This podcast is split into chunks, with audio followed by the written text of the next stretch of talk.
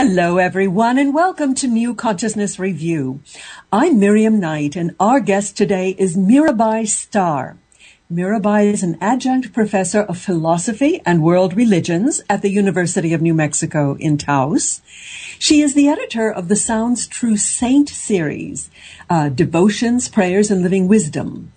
She's a contributor to Living Fully, Dying Well, and is known for the acclaimed translations of Dark Night of the Soul by John of the Cross, The Interior Castle, and The Book of My Life by Teresa of Avila.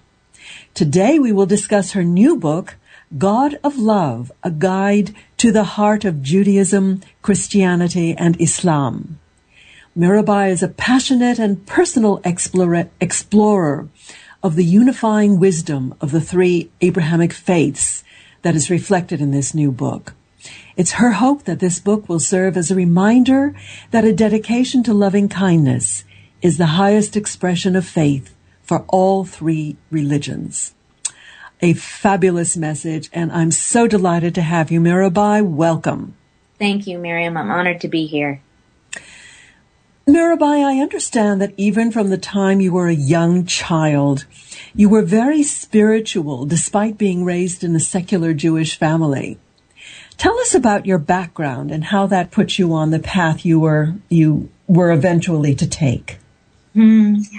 Well, it, it's almost in spite of my upbringing that I seem to have taken this spiritual path in my life because my parents, as you mentioned, were secular people. They were Jewish, but they had really rejected what they considered to be the patriarchal aspects of institutionalized religion. And Judaism to them represented many uh, concepts and, and behaviors that they really felt were unhelpful in this world, especially in terms of, of a consciousness of social justice. Like the, the angry father god thing did not work for them. Plus, I think that they were really part of that generation of people just after the war who had really given up on religion and it did not seem to be a viable uh, option any longer for a lot of American Jews or a lot of kind of westernized Jews. And so they really began to explore alternative spiritualities um, such as native traditions and particularly Eastern philosophy Buddhism and Hinduism. But mostly I would say anything that felt to them like organized or institutionalized religion was rejected. And we moved from uh, our kind of upper middle class suburban lifestyle in New York to the mountains of northern New Mexico when I was around 11 via a year of adventures in the Yucatan Peninsula of Mexico, which at that time in the early 70s was completely undeveloped and wild. Um, and when we ended up in Taos, New Mexico, they really plugged into the whole back to the land alternative lifestyle scene, the, the counterculture really. And as a result of that, I was exposed to a place called the Lama Foundation, which is still a thriving ecumenical community here in the mountains of northern New Mexico that was dedicated to really the intersection between all the world's spiritual paths. And through my association with Lama, I began to really fall in love with each one of these paths individually and then somehow collectively, starting with Hinduism and then Buddhism and then Sufism. Interestingly enough, um, everything but Christianity, which I just wasn't really exposed to until later when I was in college and I encountered the Christian mystics and began translating them, which is now um, what I am known for is my, my translations of the Christian mystics as a Jewish, Sufi, Buddhist, Hindu.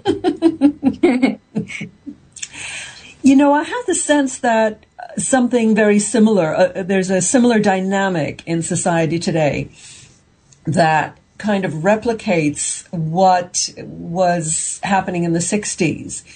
It is this kind of circular um, yearning for meaning, uh, yearning for connection and, and moving into the mystical side. Now, in some cases, it's taking the form of new age and paranormal and looking for the magical.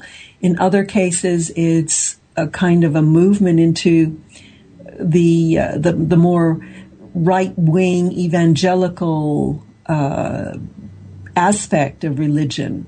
Mm-hmm. Um, as a professor of religion, where do you see things going today? H- how do you read the terrain?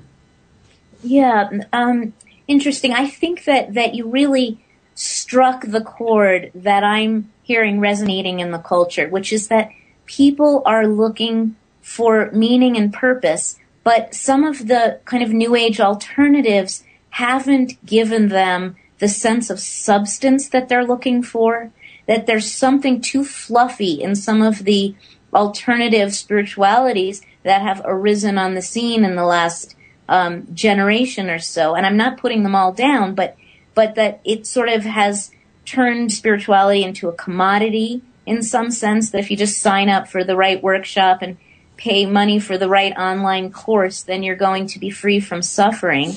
And I think people have been finding that they're not getting the spiritual nourishment that they're seeking. So they've rejected the institutionalized religious forms that maybe they grew up with, but they're not really finding a, um, something that feeds their souls on a deep level in in some of the the newer iterations of these these spiritual uh, um, paths. And so I find that people are really returning to some of the established religious traditions that they may have rejected, but they are doing so in a very discerning way so that they're able to sift through some of the beliefs and practices and historical uh, behaviors that have upset them or made them feel that they were counter to their true spiritual yearning.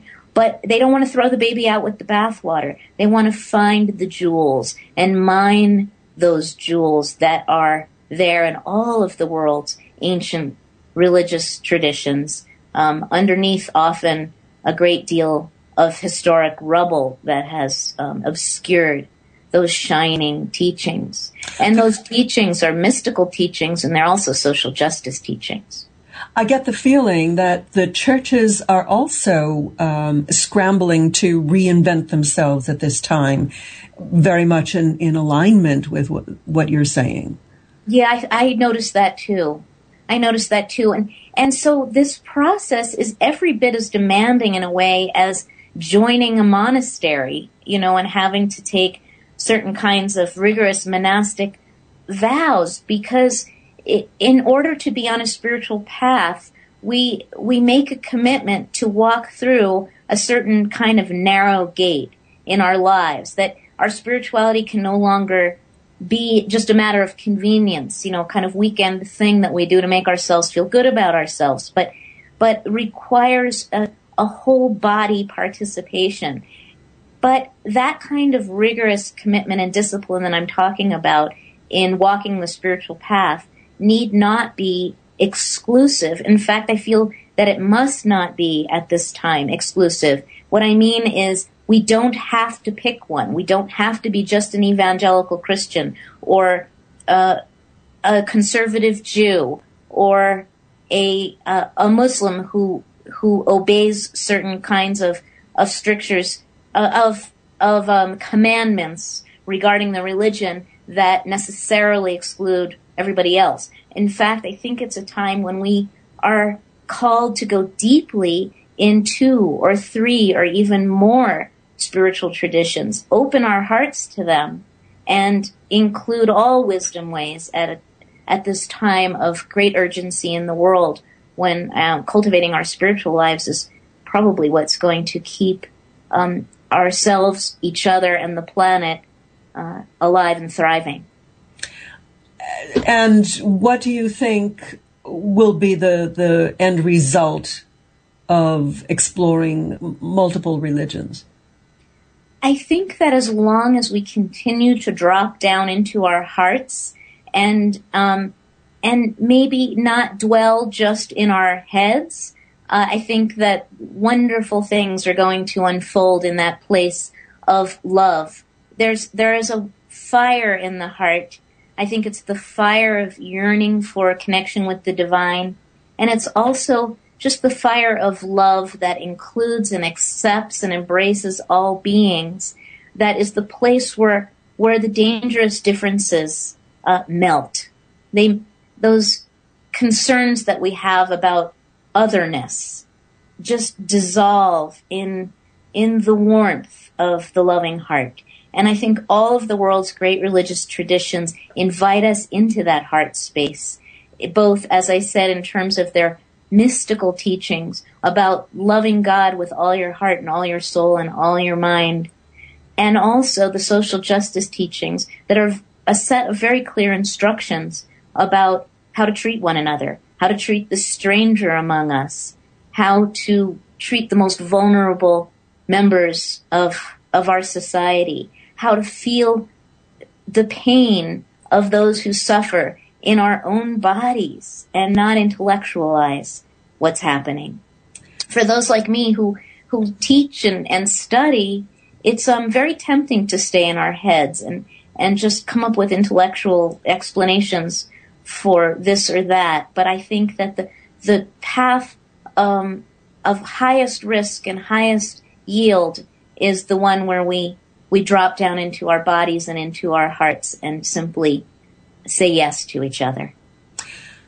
Now, these these teachings are are drawn from the uh, foundational uh, writings of each religion. They're hundreds and thousands of years old. Uh, why should they be observed uh, in their purest way any more today than they have been in the past. I mean, in, in the past, we've seen horrible things being perpetrated in the name of religion. Why should it be any different today? Right. Because um, just as people have cherry picked through the Old and New Testaments and the Quran to justify acts of terrible atrocity, as you as you allude to here, I am advocating that we cherry pick through these same scriptures for those jewels, and they are there that advocate treating one another with loving kindness and surrendering the whole of our lives to the mystery of the divine. And so I'm not um, claiming that I'm not claiming that there's anything wrong with that very human urge to try to take ancient scriptures and find in them that which justifies our position. But what I am advocating is that we go to those beautiful, beautiful ancient texts and find the teachings of love and draw them up from that deep well and offer them to the world. There's there's medicine there, and we need it now. Mm.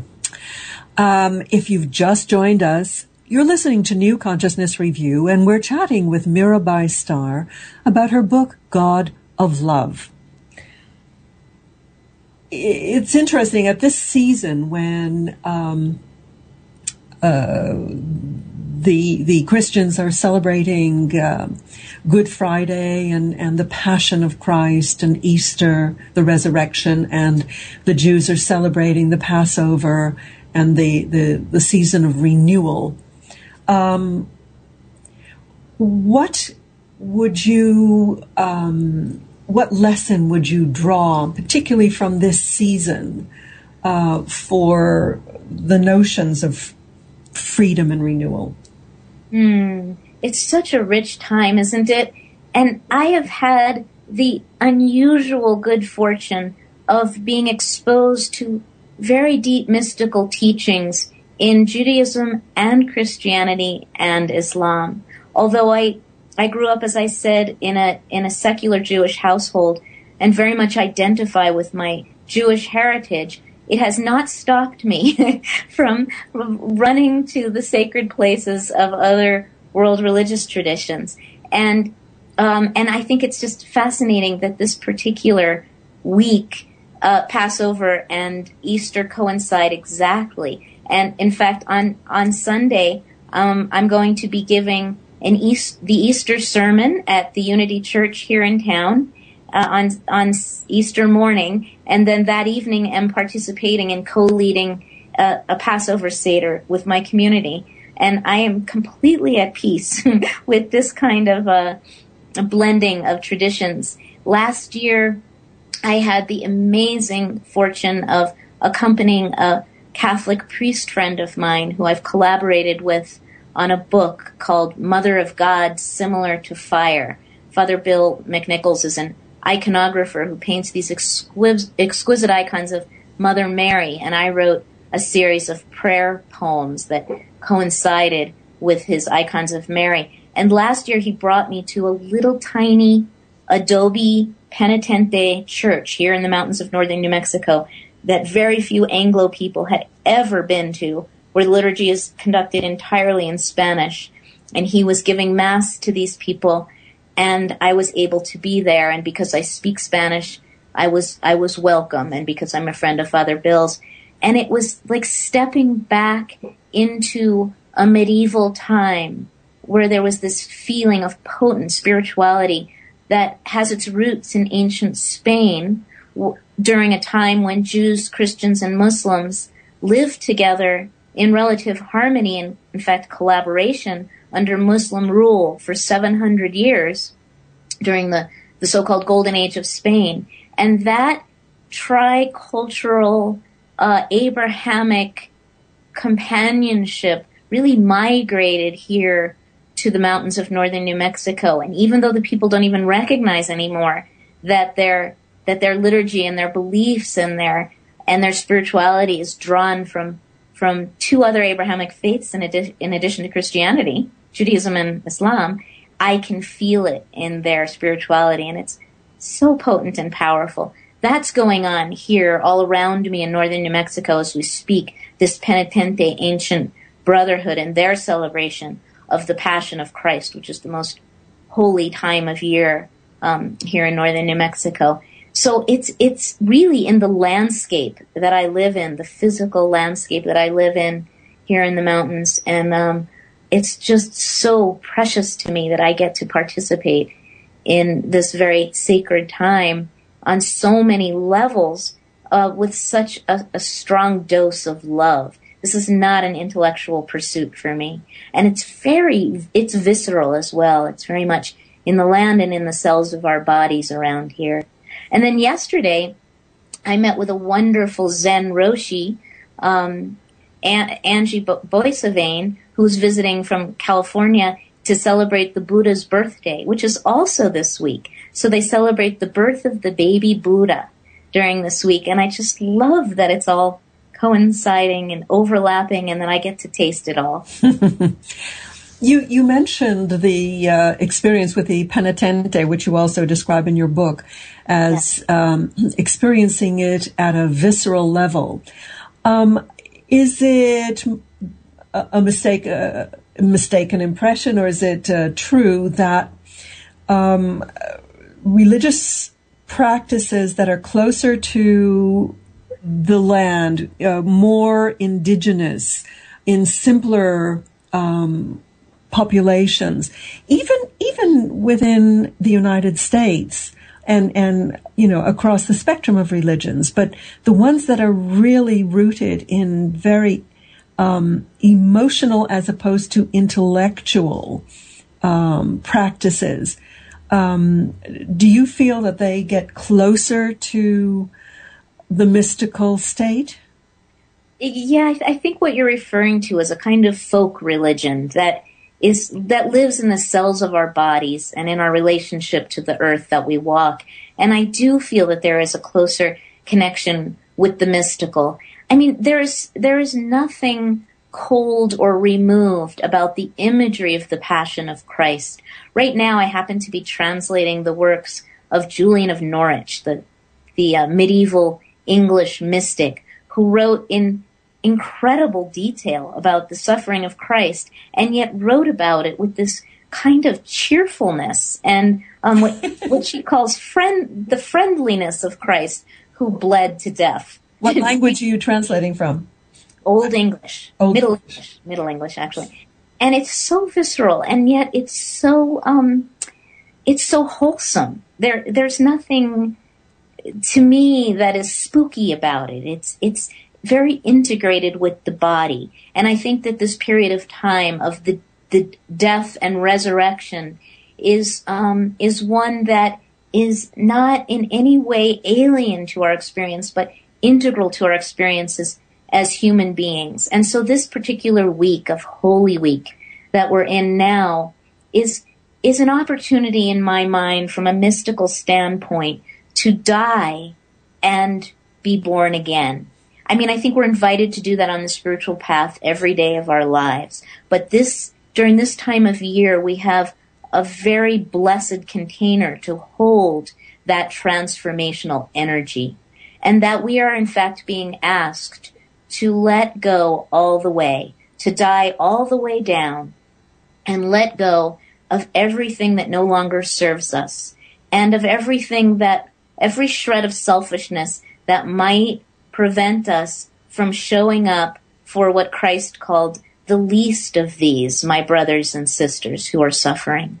That we are being called to feel the pain of the suffering of the world in our own bodies, to allow that pain to break our hearts and break open our hearts.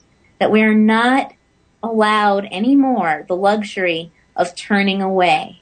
That we, that we are being required to let the pain of the world all the way in, to strip us down and transform us so that we can be of service. And I don't mean as martyrs. I mean joyful, childlike, loving service to ourselves and one another and the earth herself. And this is, this time of year is a wonderful opportunity to die.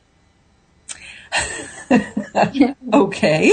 Uh, you're, you're actually using the language of Christian mysticism, and yet the message is one that would be totally at home within New Age unity consciousness. Do you see any material difference between the two? No, I don't. I think that that urge that you spoke about, that you in your work are detecting in in the culture, is is exactly that. That people are are hungry for that unitive consciousness and they're going to be, we are, they, we are searching for it wherever we can find it. One of the places that I most find that, that unitive consciousness is in mystical poetry. That there is an aesthetic quality to this, to the spiritual path we're on. That if our hearts are touched and if our hearts melt in the face of beauty, wonderful things can happen. So it's really important to me to surround myself with beautiful language and beautiful art and beautiful food and things that, that open and soften my heart. This isn't all supposed to be work. And yet there is a, a very deeply serious aspect um, to what's going on. When I talk about the necessity of dying, this is not a walk in the park. This is a this is a powerful transformation that requires jumping off the cliff and letting ourselves down into the arms of radical unknowingness. And the connection between death and the great mystery is, is a powerful one. I mean, what I, what I didn't mention when you asked me the question originally about what kind of started me on such a, such a passionate spiritual path at such a young age when there wasn't, a, um, when I didn't have the family culture to support it, really the, probably the most powerful impulse for me was trying to understand and learn to live with death. I experienced um, some very serious, uh, intimate deaths when I was very young. The death of my older brother from cancer when I was seven and he was 10. Mm-hmm. And then the death of my first love when I was 14. Mm-hmm. And that was a, a, a breaking open into a numinous realm that I could not ignore. It was a, it was a, um, I was face to face with the ultimate mystery, which I both, which I found both terrifying and incredibly alluring. And the alluring part had to do with the fact that in spite of the tragedy that I had experienced, tragedies I had experienced, the, the mystery itself seemed to be imbued with this incredible love. And I wanted it. I wanted that love. In fact, the, this connection between missing a loved one who dies and longing for God is um, is a very powerful one for me and has been my whole life. Well, uh, I, am sure it stood you in good stead. Um, I, I, just want to say that if you've just joined us, we are speaking with Mirabai Starr and discussing her book, God of Love. This is New Consciousness Review, and I'm Miriam Knight. Um, you you lost a child. I can't imagine anything more um, tragic, really, than than the feelings of a mother who has lost a child. How did you manage to release the hold that grief had on you? Hmm, I have not released the hold that grief has on me. Um, first of all, and thank you, by the way, for your for your sympathetic description of that, Miriam.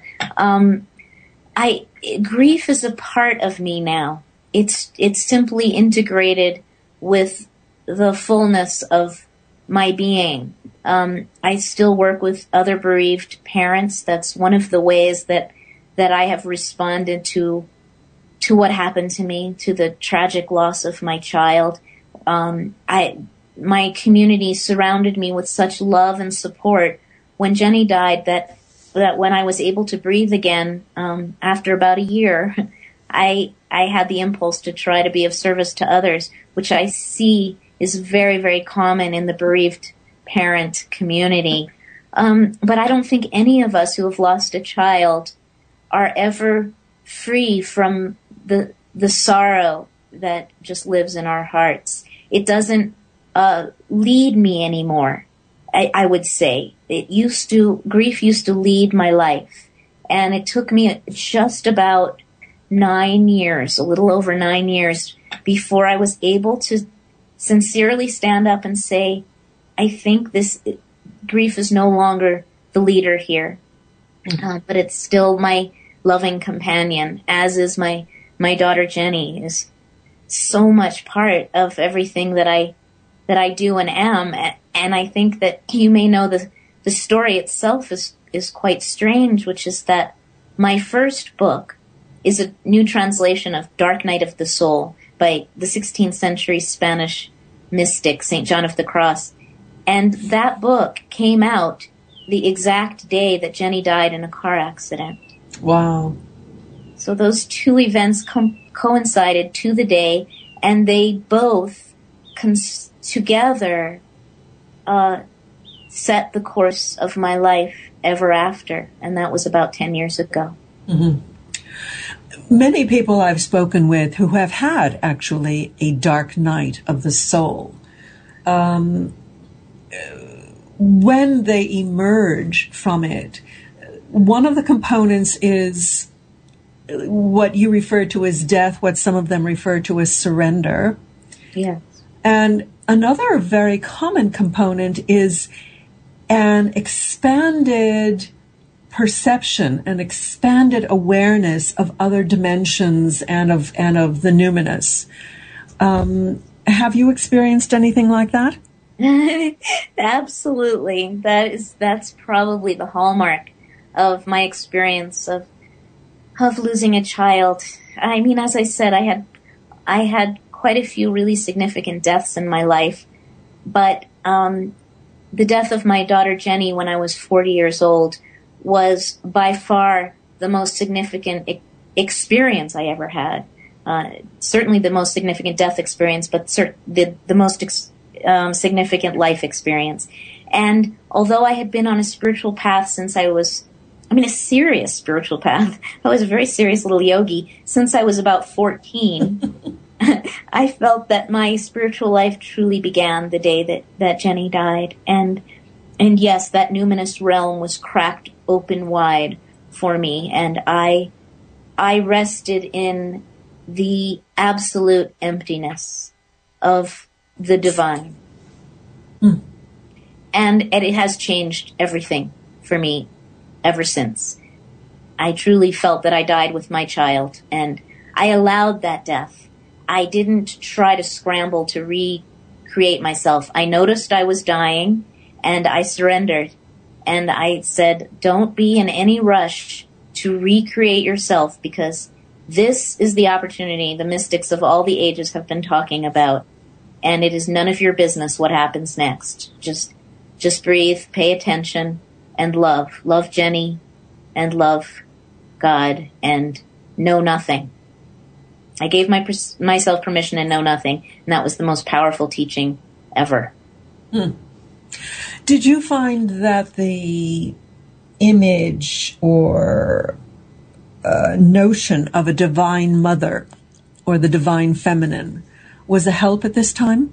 Oh, yes, Miriam. What a wonderful question. Yes. Um, you know, again, in here in northern New Mexico, with its very indigenous oriented spirituality that inf- that informs the the kind of um, Spanish Catholicism of the area, there is such a powerful devotion to Mary, especially in the form of Nuestra Señora de Guadalupe. Guadalupe is a as an um, an apparition of of Mary to the to the indigenous people of of this part of the world, and uh, and so I was able to participate in one of the Good Friday celebrations a couple of years after Jenny died, when I was still deeply suffering, and there is this encounter, they call it the encuentro, between Mary and Jesus in this kind of pageant that is done here. And uh, when I s- witnessed this pageant in which a statue of Mary is taken down from the church and a, and a statue of Jesus is brought up from a tomb in an ancient uh, shrine nearby, and they are brought across the landscape to meet each other while the while the parishioners are singing and chanting in medieval Spanish. And the two statues come together and kiss and then separate again and walk backwards away from each other. It was something, something incredibly powerful and visceral transformed inside me, um, in which I was able to identify with the mother of Jesus, who was a Jewish mother like me, named Miriam, which is my Jewish name and is your name. Um, and I was able to identify with that young Jewish mother named Miriam, who had to say goodbye to her most beloved child. And in witnessing this encuentro, I somehow knew that I was not alone. When you lose a child, maybe when you lose anyone who's dear to you, it's very difficult at times to not feel like you are absolutely alone in the universe. And in that moment, my, my solitude melted into her embrace. And I felt not only that I was, that I had her support, but that I also was part of this web of mothers everywhere and that our task is to support one another in our times of deepest darkness. Mm. I would imagine that by extension, if we look at the pain in the world at this time, that it is our um, task as mothers to support the pain of the world, the pain of the oppressed at this time. Yes, it's so, it would be so much easier to not let ourselves feel it. But I agree, Miriam, I think it is our task to support, um, as mothers, as women, um, those who are suffering and to allow, to allow their pain into our hearts and transform our hearts so that we can actually be energized to be of service. I think our resistance to the pain drains us and our softening around the truth of the human predicament uh, is what empowers us.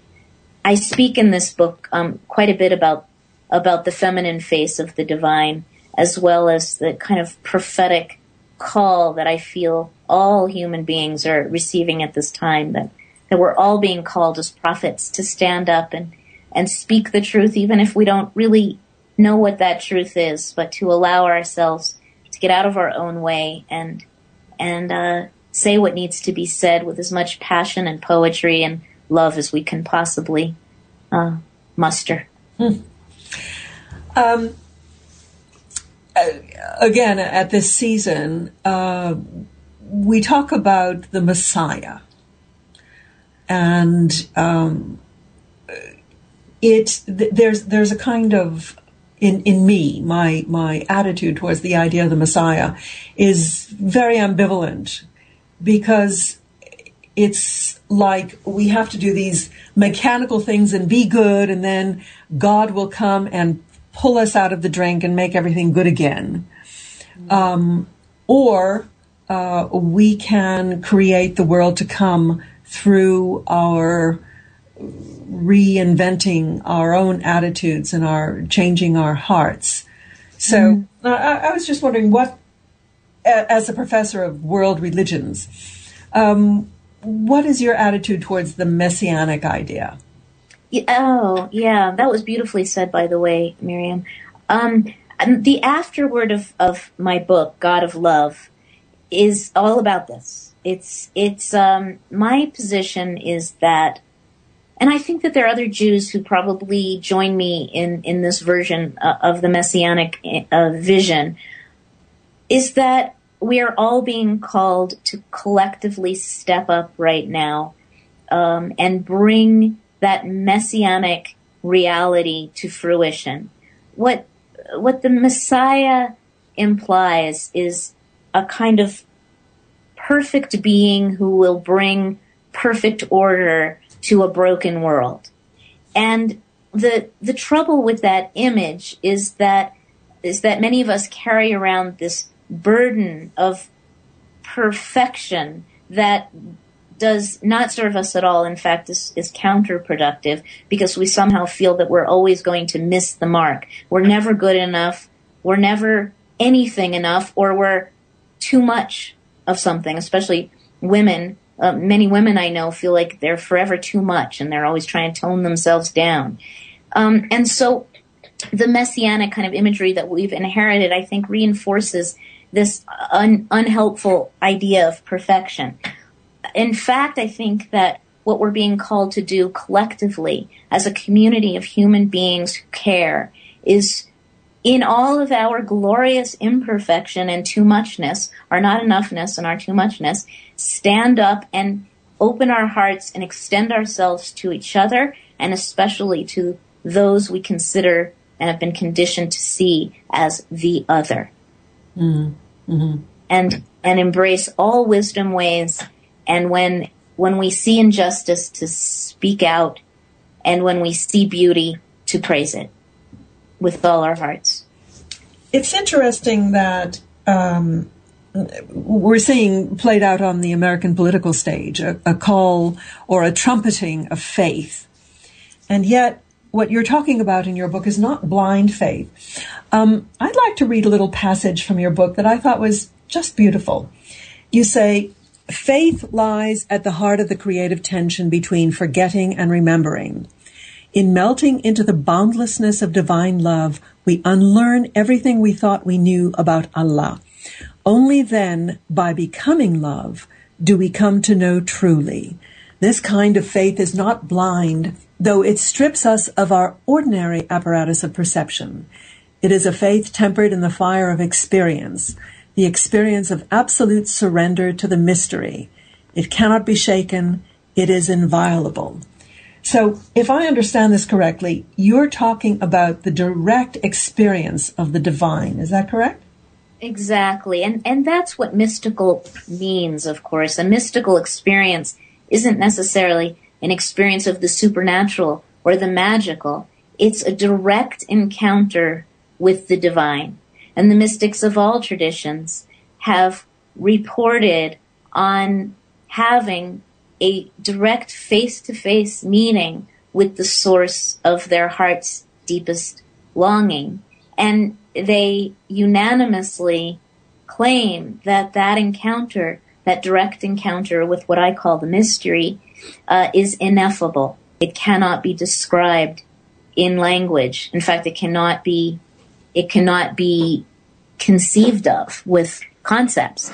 And yet, the mystics write these gorgeous love poems to God in which they pour out many, many words, beautiful, delicious words, to try to describe that which they fully admit cannot be described. As and do I, you. As I, okay, as too high. And I have always been fascinated by that paradox that we, we claim that our encounter with the source of love itself um, is beyond all language and concept, and yet we cannot resist the impulse to uh, celebrate that love through beautiful, poetic, lyrical love language. You know, this kind of reminds me of a flood of books that I get of people who have had a psychic awakening. Um, or a, a psychic experience or near death or out of body experience.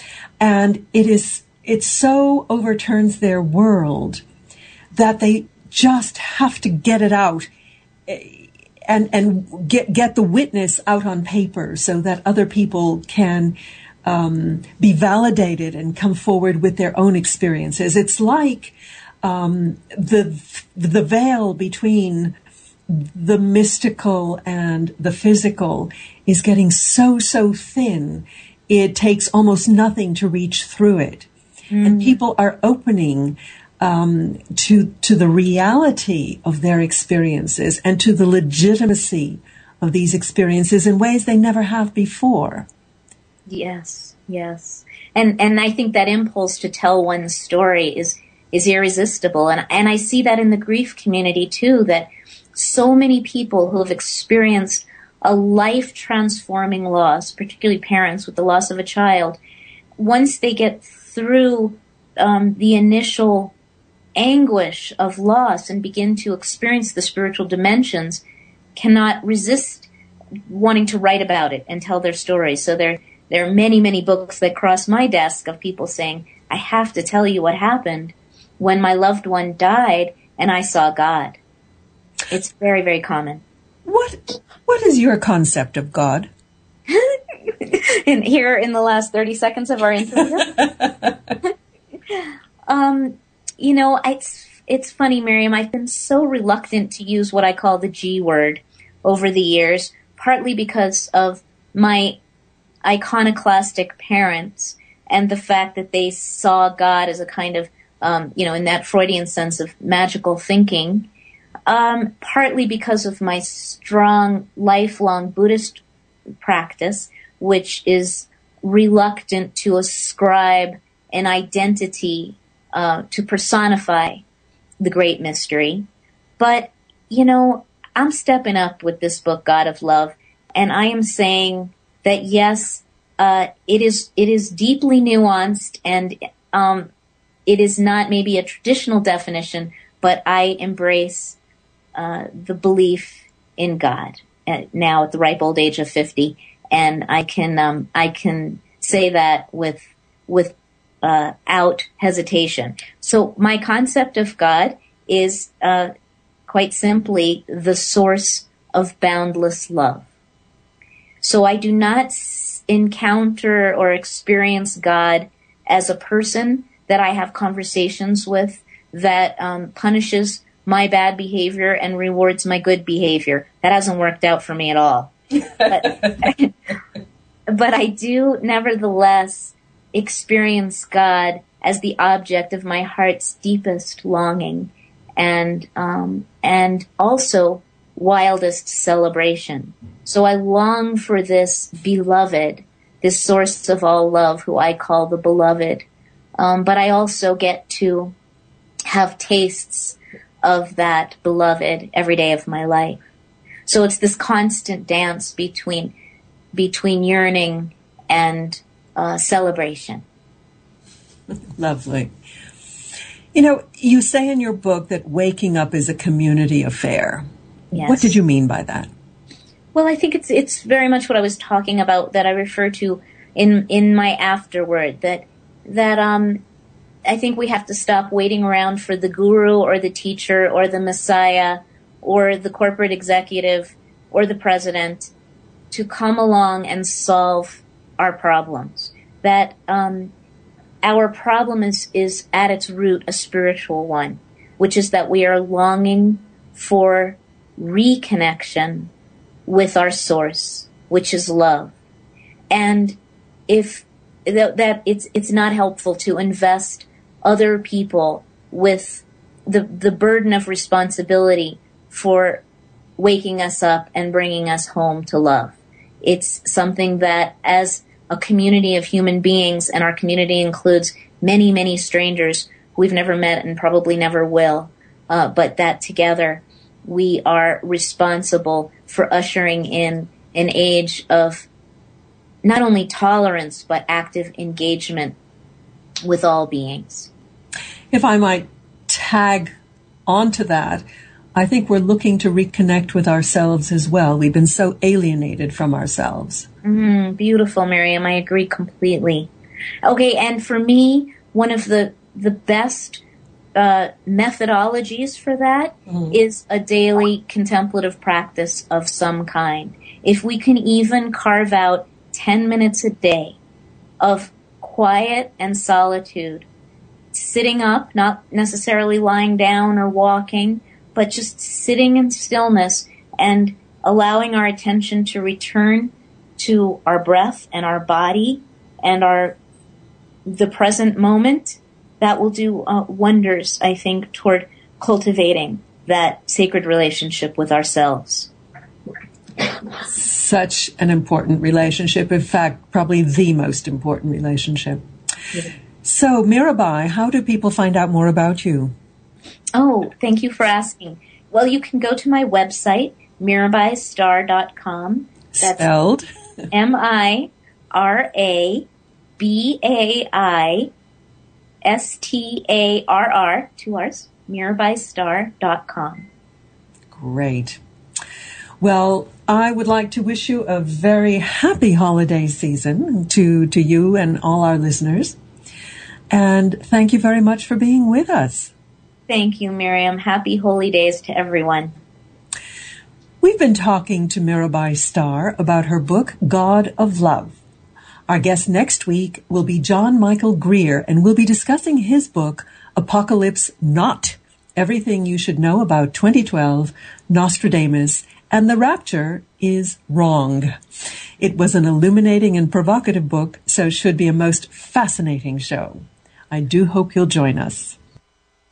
Now we're going to close our show with a very appropriate track of the week from Barry Goldstein called Om Shalom Home. Om Shalom.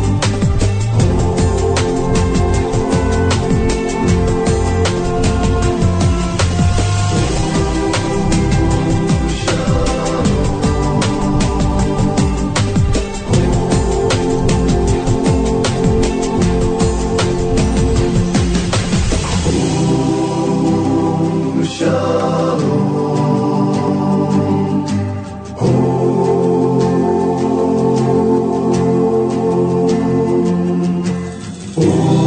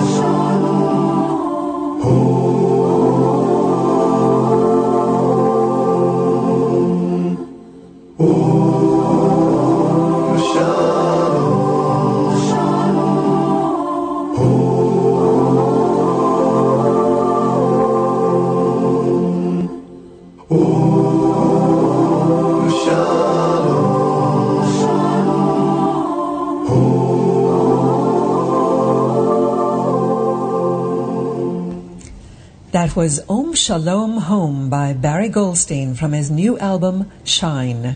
The intention of Om Shalom Home is to utilize the seed syllable of Om as a bridge to connect our different cultures in music, which he calls the universal language of love. Barry's music invites us to lovingly express ourselves through song and celebration. To learn more about him, go to barrygoldsteinmusic.com. Well, that wraps up our show for today. I hope you'll check out our website at ncreview.com. And until next week, I'm Miriam Knight for New Consciousness Review. Thank you for listening. Goodbye.